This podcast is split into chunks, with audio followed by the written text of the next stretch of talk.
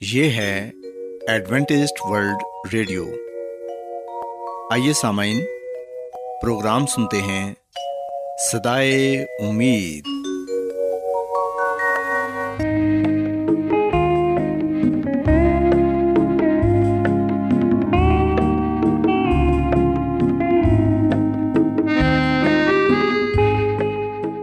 سامعین، پروگرام صدائے امید کے ساتھ میں آپ کی میزبان فرا سلیم اور صادق عبداللہ خان آپ کی خدمت میں حاضر ہیں۔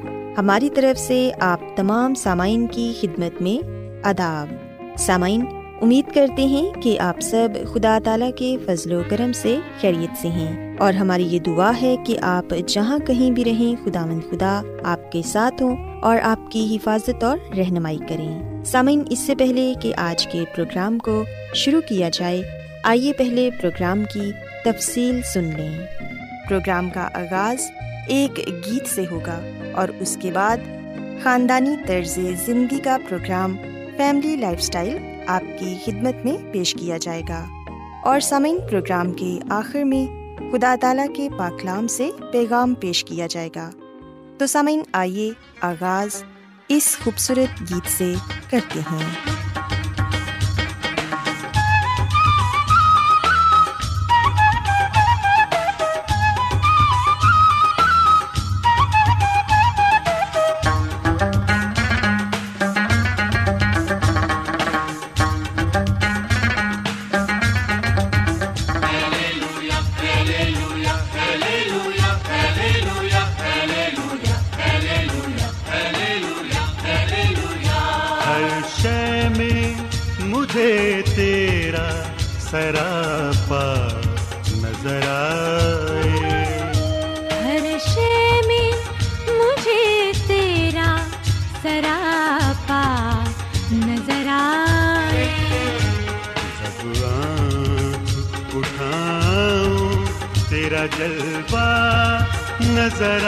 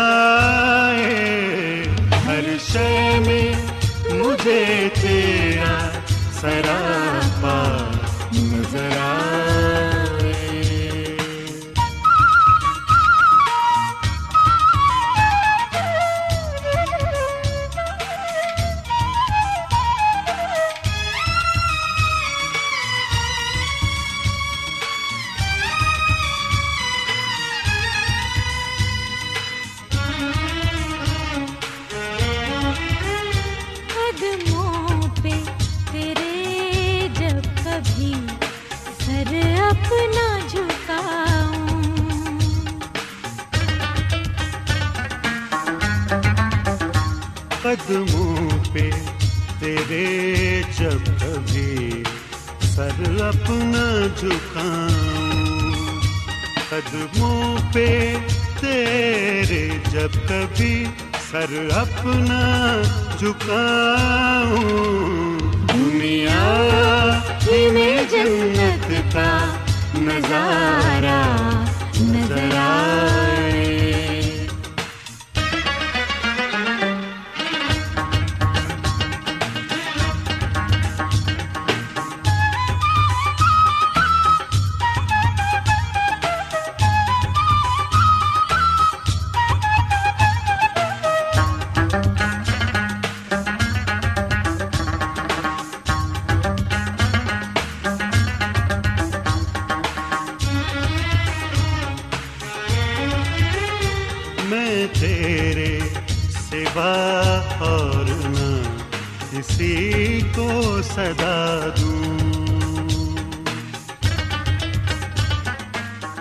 سامعین خداون کی تعریف میں ابھی جو خوبصورت گیت آپ نے سنا، یقیناً یہ گیت آپ کو پسند آیا ہوگا۔ اب وقت ہے کہ خاندانی طرز زندگی کا پروگرام، فیملی لائف اسٹائل آپ کی خدمت میں پیش کیا جائے۔ سامعین، آج کے پروگرام میں میں آپ کو یہ بتاؤں گی کہ زندگی میں ترقی اور کامیابی پانے کے لیے ہمیں جوانی میں کن باتوں پر عمل کرنے کی ضرورت ہے تاکہ آگے کی زندگی ہماری آسانی سے گزر سکے۔ سامعین، یہ سچ ہے کہ اپنی عمر کی دوسری دہائی یعنی بیس سال سے اوپر ہونا کتنا ہی اچھا ہے نا؟ جب ہمارے چہرے ابھی جھریوں سے پاک ہوتے ہیں۔ بیس سال سے زیادہ ہونا ایک بہت اچھی بات ہے۔ گو کہ یہ سال زندگی سے بھرپور ہوتے ہیں۔ لیکن یہ اس لیے بھی ضروری ہوتے ہیں کہ یہ باقی زندگی کو ہموار بنانے کے لیے اہم ہو سکتے ہیں۔ سو سامعین، آج کے پروگرام میں ہم اسی بات کو سیکھیں گے کہ ہم اپنی بھرپور جوانی میں کون سی باتوں پر عمل کر کے اپنی آنے والی زندگی کو ہموار کر سکتے ہیں۔ سب سے پہلی بات تو یہ کہ پیسے بچانا سیکھیں۔ جب آپ کے پاس زیادہ پیسے نہیں ہوتے تو ہر مہینے ان میں سے کچھ کو بچا لینا یقیناً مشکل ہو سکتا ہے۔ ہم میں سے کئی لوگ کم تنخواہ لینے پر اور مہنگے ترین کرائے دینے پر مجبور ہیں۔ تو یہ بہت ہی حد تک ممکن ہے کہ وہ اپنی آمدن میں سے کچھ پیسے بچا سکیں۔ لیکن سامعین، اگر آپ کوشش کریں اور کچھ پیسے بچا لیں، چاہے تھوڑے سے ہی کیوں نہ ہوں، تو بعد میں وہ آپ کے کام آ سکتے ہیں۔ اور یقیناً آپ اپنے آپ کا اس بات کے لیے شکریہ ادا بھی کریں گے۔ سامعین، ہم دیکھتے ہیں کہ ایک ادھیڑ عمر شخص نے حال ہی میں انکشاف کیا کہ اب وہ سوچتے ہیں کہ کاش وہ اپنی عمر کی دوسری اور تیسری دہائی میں کچھ پیسے بچا لیتے۔ وہ بتاتے ہیں کہ جب وہ جوان تھے تو وہ پیسے کو عیاشی کے ایک ذریعے کے طور پر دیکھتے تھے اور زیادہ تر پیسوں کو اڑا دیتے تھے۔ لیکن اب وہ سوچتے ہیں کہ یہ ایک فیصلہ ہے جو میری خواہش ہے کہ کاش میں اسے بدل سکتا۔ اس کے علاوہ اپنی جوانی میں اپنے جسم کا خیال رکھیں۔ چاہے ہم ایک ہفتے میں حد سے زیادہ پیزا کھانے کے باوجود موٹے نہیں ہوتے، لیکن یاد رکھیں کہ یہ ہمارے اندر کچھ مثبت کام نہیں کر رہا۔ اندرونی چربی بڑھ رہی ہے۔ یہ ہمارے اعضاء کے گرد لپٹ سکتی ہے۔ چاہے آپ باہر سے بہت دبلے ہی کیوں نہ ہوں۔ جب آپ کا نظام ہضم سست ہو جاتا ہے، تو ان غیر صحت بخش عدات کو چھوڑنا زیادہ تکلیف کا باعث ہو سکتا ہے۔ اس کے علاوہ ہم دیکھتے ہیں کہ بہت سے لوگ فاسٹ فوڈ کھانے کے عادی ہوتے ہیں، لیکن پھر وہ اپنے پیسے جم کرنے میں خرچ کر دیتے ہیں۔ گرین جوسز پیتے ہیں، گرین ٹی استعمال کرتے ہیں تاکہ وہ اپنے آپ کو متوازن رکھ سکیں۔ اس کے علاوہ فاسٹ فوڈ کے استعمال سے ہمارے دانت بھی خراب ہو جاتے ہیں۔ سو اپنے جسم کے ساتھ ساتھ ہمیں اپنے دانتوں کی بھی حفاظت کرنی ہے، کیونکہ دانت ہمارے جسم کا ایک بہت ہی خاص حصہ ہیں۔ ان کے بغیر ہم کھانے کا مزہ نہیں لے سکتے۔ سو سامعین، اپنے دانتوں کو بھی ضرور برش کریں۔ دانتوں کا علاج بہت مہنگا ہے اور خدا جانتا ہے کہ ہم اسے برداشت نہیں کر سکتے۔ اس کے علاوہ، اگر آپ سگریٹ نوشی کرتے ہیں، تو یہ بھی آپ کی صحت کے لیے بہت ہی خطرناک ہے۔ بہت سارے نوجوان فیشن کے طور پر سگریٹ نوشی کو اپنا معمول بنا لیتے ہیں۔ سسامین، یاد رکھیں کہ سگریٹ نوشی ہماری صحت کے لیے بہت ہی خطرناک ہے۔ جوانی میں کیے گئے یہ کام ہماری صحت کے لیے بہت ہی خطرناک ہیں۔ سو اس لیے کوشش کریں کہ متوازن غذا کھائیں، سگریٹ نوشی اور تمباکو نوشی سے دور رہیں اور اپنے صحت کا خیال رکھیں۔ اس کے علاوہ سامعین، یاد رکھیں کہ کسی شخص کے ساتھ بھی صرف اس وجہ سے نہ رہیں کہ وہ موجود ہے۔ ہم دیکھتے ہیں کہ ہر ناکام تعلق آپ کو کچھ سکھاتا ہے۔ لیکن کسی ایک ساتھی کے ساتھ ایک لمبے عرصے تک رہنا پرانی نسل میں عام تھا۔ کبھی یہ جاننا مشکل ہو سکتا ہے کہ کون سا رشتہ اپنی عمر گزار چکا ہے یا اس کے بہترین ہونے کی تاریخ گزر چکی ہے۔ لیکن تعلق ختم کرنا کبھی آسان نہیں ہوتا۔ خاص طور پر جب معاشرہ ہمیں بتاتا ہو کہ اکیلا ہونا برا اور خوفناک ہے۔ سامعین یاد رکھیں کہ جس تعلق سے آپ کو خوشی ہوتی ہے، اسے ضرور برقرار رکھیں۔ اور پھر سامعین، ہم دیکھتے ہیں کہ بیس سال کی عمر سے زائد کے عرصے میں ہم میں سے زیادہ تر ذمہ داریوں کو ترجیح دیتے ہیں۔ لیکن جیسے جیسے آپ بڑے ہوتے ہیں، تو سب کچھ چھوڑ کر سامان باندھ کر دنیا کے دوسرے کونے تک جانا زیادہ مشکل ہو جاتا ہے۔ کم عمری میں سفر کرنا بڑی عمر کے افراد کی سب سے بڑی حسرت رہتی ہے۔ اور آج کل کے ذرائع نقل و حرکت کے بعد ہمارے پاس کوئی بہانہ نہیں۔ ہاں یہ ہو سکتا ہے کہ جب ہم اس کا خرچ نہ برداشت کر سکتے ہوں، پیسے کی کمی ہمیشہ آڑے آتی ہے۔ سو اگر آپ یہ چاہتے ہیں کہ آپ دنیا گھومیں، تو پھر جوانی میں اپنی اس حسرت کو ضرور پورا کر لیں۔ سامعین، کہتے ہیں کہ آپ ان باتوں پر زیادہ پچھتاتے ہیں جو آپ نے نہیں کی ہوتی۔ بہ نسبت ان چیزوں کے جو آپ نے کی ہوتی ہیں۔ اور کوئی بھی ایسا نہیں جو ایک صبح جاگتا ہو اور خواہش کرتا ہے کہ کاش جوانی میں وہ اپنی پسندیدہ نوکری کے پیچھے بھاگتا، جب ان میں طاقت اور لگن تھی کہ ان کا کیریئر بن جاتا۔ زیادہ تر لوگ اپنی زندگی کا مقصد جاننے سے قبل کوئی اور نوکری ہی کر رہے ہوتے ہیں۔ تو اگر آپ اس بات پر توجہ نہیں دیتے کہ آپ تلاش کر سکیں آپ کے لیے کیا بہتر ہے، تو آپ کے سامنے ملازمت پیشہ زندگی کی مشکل ترین چالیس سال ہوں گے۔ یاد رکھیں کہ ہمیں ترقی کی کوشش کرنی چاہیے، اپنے آپ کو آگاہ رکھنا چاہیے اور محنت کرنے پر ہمیشہ تیار رہنا چاہیے۔ ہمیں زندگی کے شروع کے ایام میں ہی اس بات کو سوچنا چاہیے، اس بات کو سمجھنا چاہیے کہ آپ کیا بننا چاہتے ہیں، کس قسم کی نوکری کرنا چاہتے ہیں۔ یہ سوچ کر نوکری نہ کرتے رہیں کہ اس سے آپ کی آمدن آ رہی ہے، بلکہ سامعین، اپنے دل کی بھی سنیں کہ وہ کیا چاہتا ہے۔ اگر آپ زندگی میں ایک کامیاب شخص بننا چاہتے ہیں، اپنے دل کی خواہش کو پورا کرنا چاہتے ہیں، تو پھر زندگی کے شروع کے ایام میں ہی اس بات کو سوچیں کہ آپ کس قسم کا کیریئر چاہتے ہیں۔ اگر آپ تبھی محنت کریں گے، تو یقیناً آپ آنے والی زندگی میں زیادہ خوش ہوں گے۔ سسامین میں امید کرتی ہوں کہ آج کی یہ باتیں آپ کو پسند آئی ہوں گی اور آپ نے سیکھا ہوگا۔ کہ زندگی میں ترقی اور کامیابی پانے کے لیے جوانی میں ہمیں کن باتوں پر عمل کرنے کی ضرورت ہے۔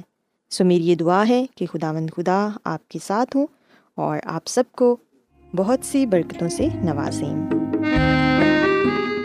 کیا آپ بائبل کی مقدس پیشن گوئیوں اور نبوتوں کے سربستہ رازوں کو معلوم کرنا پسند کریں گے؟ کیا آپ دنیا کے ایسے رجحانات کے باعث پریشان ہیں؟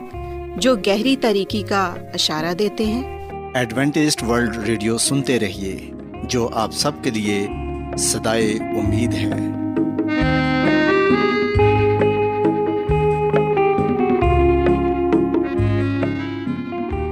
سامعین بائبل مقدس کی تعلیمات کو مزید سیکھنے کے لیے یا اگر آپ کا کوئی سوال ہو تو آپ ہم سے واٹس ایپ کے ذریعے اس نمبر پر رابطہ کر سکتے ہیں۔ ہمارا واٹس ایپ نمبر ہے صفر صفر نو دو تین ایک صفر ایک سات چھ سات نو چھ دو۔ نمبر ایک بار پھر نوٹ کر لیں zero zero nine two three one zero one seven six seven nine six two. آج بہت لوگ گہرے روحانی علم کی تلاش میں ہیں۔ وہ اس پریشان کن دنیا میں راحت اور خوشی کے خواہش مند ہیں۔ اور خوشخبری یہ ہے کہ بائبل مقدس آپ کی زندگی کے مقاصد کو ظاہر کرتی ہے۔ اے ڈبلیو آر پر ہم آپ کو خدا کا کلام سکھاتے ہیں، جو اپنی گواہی آپ ہے۔ سامعین، آپ ہمارا پروگرام انٹرنیٹ پر بھی سن سکتے ہیں۔ ہماری ویب سائٹ ہے W W W dot A W R dot O R G سامعین، اب وقت ہے کہ کلام کا بکیا حصہ پیش کیا جائے۔ سو آئیے خداون کے خادم عظمت ایمینول سے پیغام سنتے ہیں۔ مسیح میں میرے عزیز و کاشوا کی کتاب کے تیرہویں باپ میں یہ جو حیوان ہے، اس کو سمجھنے کے لیے ضروری ہے کہ ہم دانیل کی کتاب کے ساتویں باپ کا مطالعہ کریں۔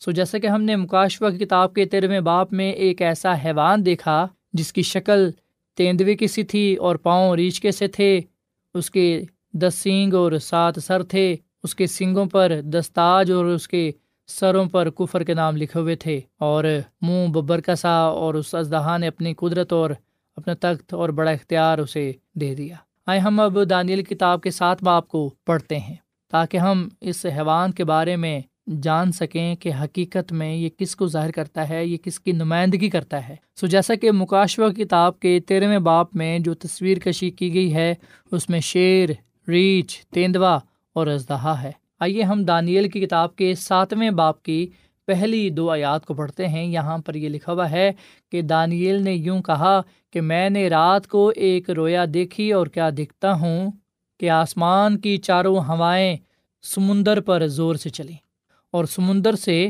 چار بڑے حیوان جو ایک دوسرے سے مختلف تھے نکلے۔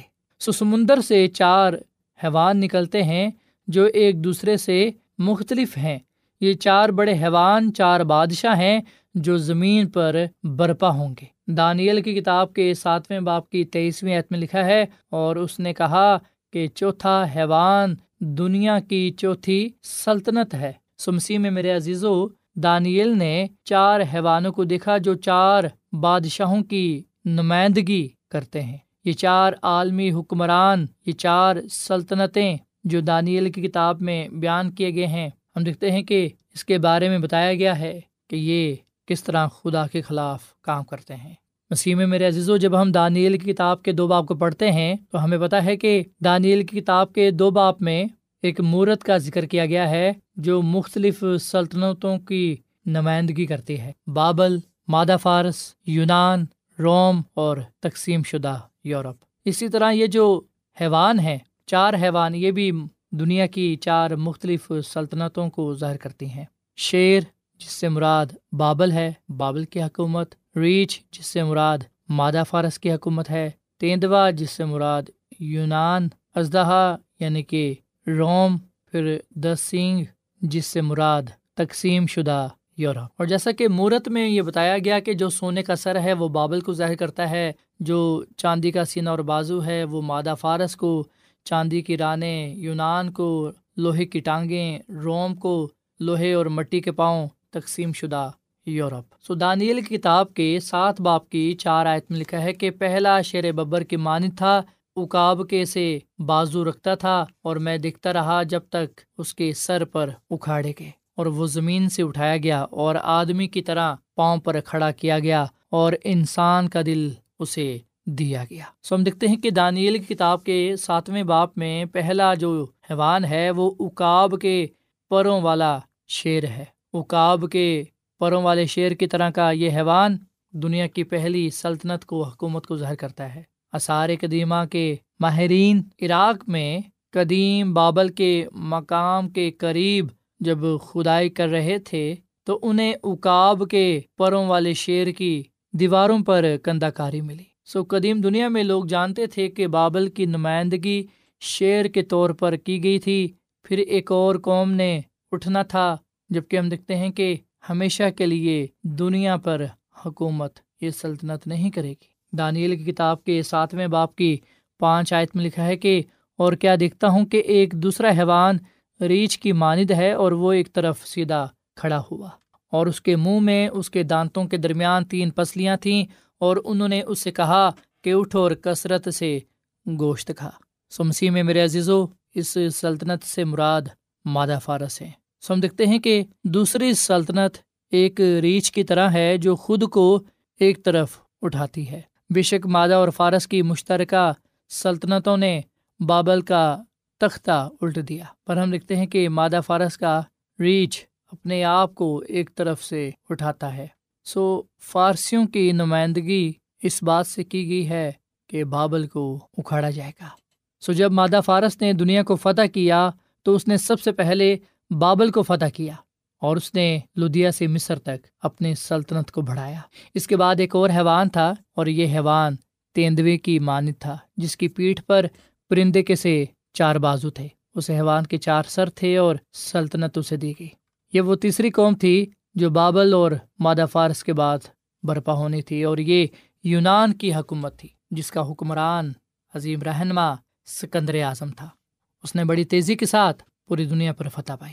اور بتایا جاتا ہے کہ سکندر اعظم کا جب انتقال ہوا تو اس وقت ان کی عمر تینتیس سال کی تھی۔ سو سکندر اعظم کے بیٹوں نے تخت نہیں سنبھالا، بلکہ اس کے بجائے اس کے چار جرنیلوں نے یونانی سلطنت کو تقسیم کر دیا اور ہر ایک نے حکومت کرنے کے لیے ایک حصہ لیا۔ سو بائبل مقدس، جس تیسری سلطنت کو بیان کرتی ہے، وہ یونان کی ہے۔ اس کے بعد جو چوتھی سلطنت ہے، اس کے بارے میں لکھا ہے کہ چوتھا حیوان ہولناک اور ہیبت ناک اور نہایت زبردست ہے۔ اس کے دانت لوہے کے بڑے بڑے تھے، وہ نکل جاتا اور ٹکڑے ٹکڑے کرتا تھا اور جو کچھ باقی بچتا، اس کو پاؤں سے لتاڑتا تھا۔ اور یہ ان سب پہلے حیوانوں سے مختلف تھا، اس کے دس سینگ تھے۔ سو مسیح میں میرے عزیزو، یہ سلطنت روم کی سلطنت تھی، جو مسیح یسو کے وقت میں بھی موجود تھی۔ مسیسو کی زمینی زندگی کے دوران، زمینی خدمت کے دوران ہم دیکھتے ہیں کہ روم ہی پوری دنیا پر حکومت کر رہی تھی اور مسیح کے زمانے میں روم پوری دنیا پر حکومت کرتا تھا۔ مسیحت اسی رومی سلطنت میں پروان چڑھی۔ سو مسیح میں میرے عزیزو، بائبل مقدس رومی سلطنت کے خاتمے کو مورت کی انگلیوں اور چوتھے حیوان کے سنگوں کی علامت میں واضح طور پر بیان کرتی ہے۔ دانیل کی کتاب کے دو باپ کی تصویر میں پاؤں اور انگلیاں، لوہے اور مٹی کے تھے جو یورپ کی نمائندگی کرتی تھی مسیح میں میرے عزیز یہاں چوتھے حیوان کے دس سینگ ہیں اور بتایا جاتا ہے کہ روم کو دس اہم حصوں میں تقسیم کیا گیا۔ دانیل کی کتاب کے سات باپ کی آٹھ آیت میں لکھا ہے، میں نے ان سینگوں پر غور سے نظر کی اور کیا دیکھتا ہوں کہ ان کے درمیان میں سے ایک اور چھوٹا سا سینگ نکلا۔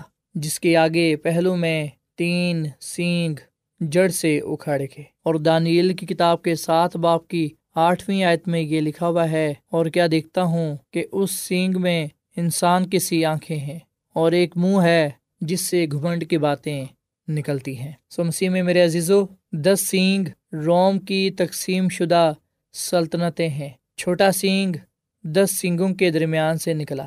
سو یہ جو چھوٹا سینگ ہے، یہ دوسروں سے مختلف ہے، یہ جو چھوٹا سینگ ہے، انسان کی سی آنکھ ہے اس میں، یہ جو چھوٹا سینگ ہے، یہ دنیا میں برپا ہوتا ہے۔ سو خدا کا کلام ہمیں یہ بات بتاتا ہے کہ یہ پہلوں سے مختلف ہوگا۔ سو سوال اب یہاں پر یہ پیدا ہوتا ہے کہ یہ طاقت کیا کرے گی۔ اسی میں میرے عزیزو، یہ خدا کے قانون کو یعنی کہ اس کی شریعت کو بدلنے کی کوشش کرے گی۔ دانیل کی کتاب کے سات باپ کی پچیسویں میں لکھا ہے، اور وہ حق تعالیٰ کے مقدسوں کو تنگ کرے گا۔ سو مسیح میں میرے عزیزو، یہاں پر بتایا گیا ہے کہ کس طرح حق تعالیٰ کے خلاف، اس کے مقدسوں کے خلاف شیطان کام کرے گا۔ مقررہ اوقات و شریعت کو بدلنے کی کوشش کرے گا۔ سو یہ طاقت خدا کے قانون کو بدلنے کی کوشش کرے گی۔ وہ طاقت مسیح یسو ہے۔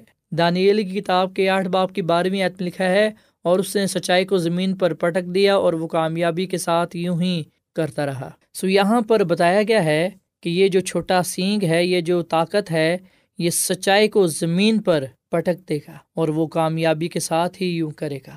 سو ہم دیکھتے ہیں کہ کس طرح یہ سچائی کے ساتھ کھیلے گی، کس طرح سچائی کو بدلے گی، کس طرح سچائی کو ختم کرنے کی کوشش کرے گی۔ سبت اتوار تک تبدیل دراصل کیسے ہوا؟ سو ہم دیکھتے ہیں کہ سبت سے اتوار تک کی تبدیلی کے وقت کے ساتھ ساتھ آہستہ آہستہ ہوتی رہی۔ سو ایک دم سے اس میں تبدیلی واقع نہ ہوئی بلکہ آہستہ آہستہ وقت کے ساتھ ساتھ اس میں تبدیلی لائی گئی۔ اور بائبل انسائکلوپیڈیا میں یہ کہا گیا ہے، اس کے صفحہ نمبر پانچ سو اکسٹھ میں کہ سبت کا دن ایک عبرانی لفظ جو آرام کی علامت ہے، اتوار کا نام غیر قوموں نے ہفتے کے پہلے دن کو دیا تھا، کیونکہ یہ وہ دن تھا جس دن وہ سورج کی پوجا کرتے تھے۔ سمسی میں میرے عزیزو، چاہے بابل ہو، مادہ فارس ہو، مصر ہو، روم ہو، ہم دیکھتے ہیں کہ یہاں پر سورج کی عام پوجا پائی جاتی تھی۔ ایک معمول تھا۔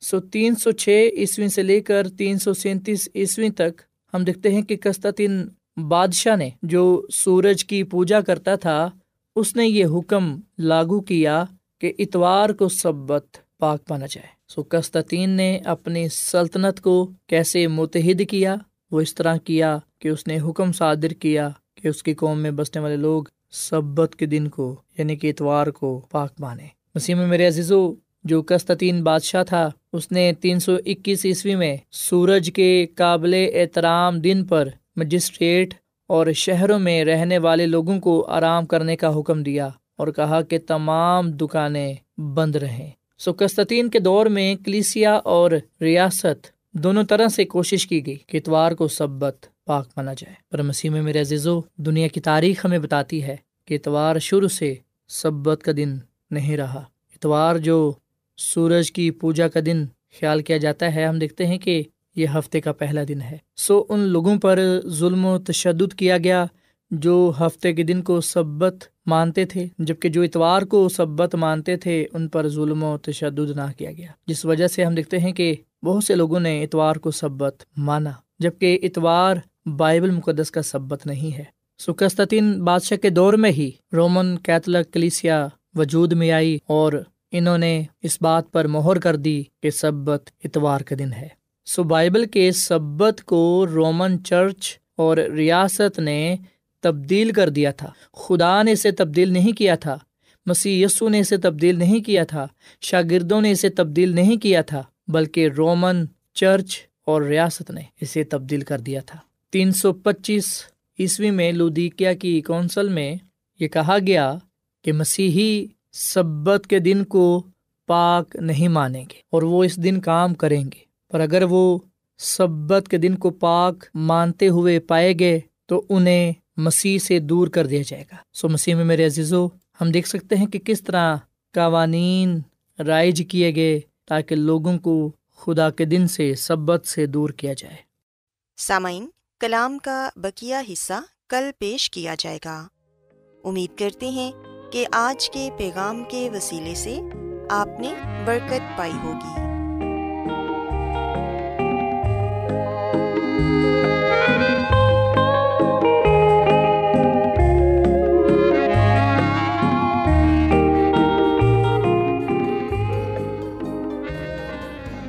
روزانہ ایڈوینٹسٹ ورلڈ ریڈیو چوبیس گھنٹے کا پروگرام جنوبی ایشیا کے لیے اردو، انگریزی، پنجابی، پشتو، سندھی اور بہت سی زبانوں میں پیش کرتا ہے۔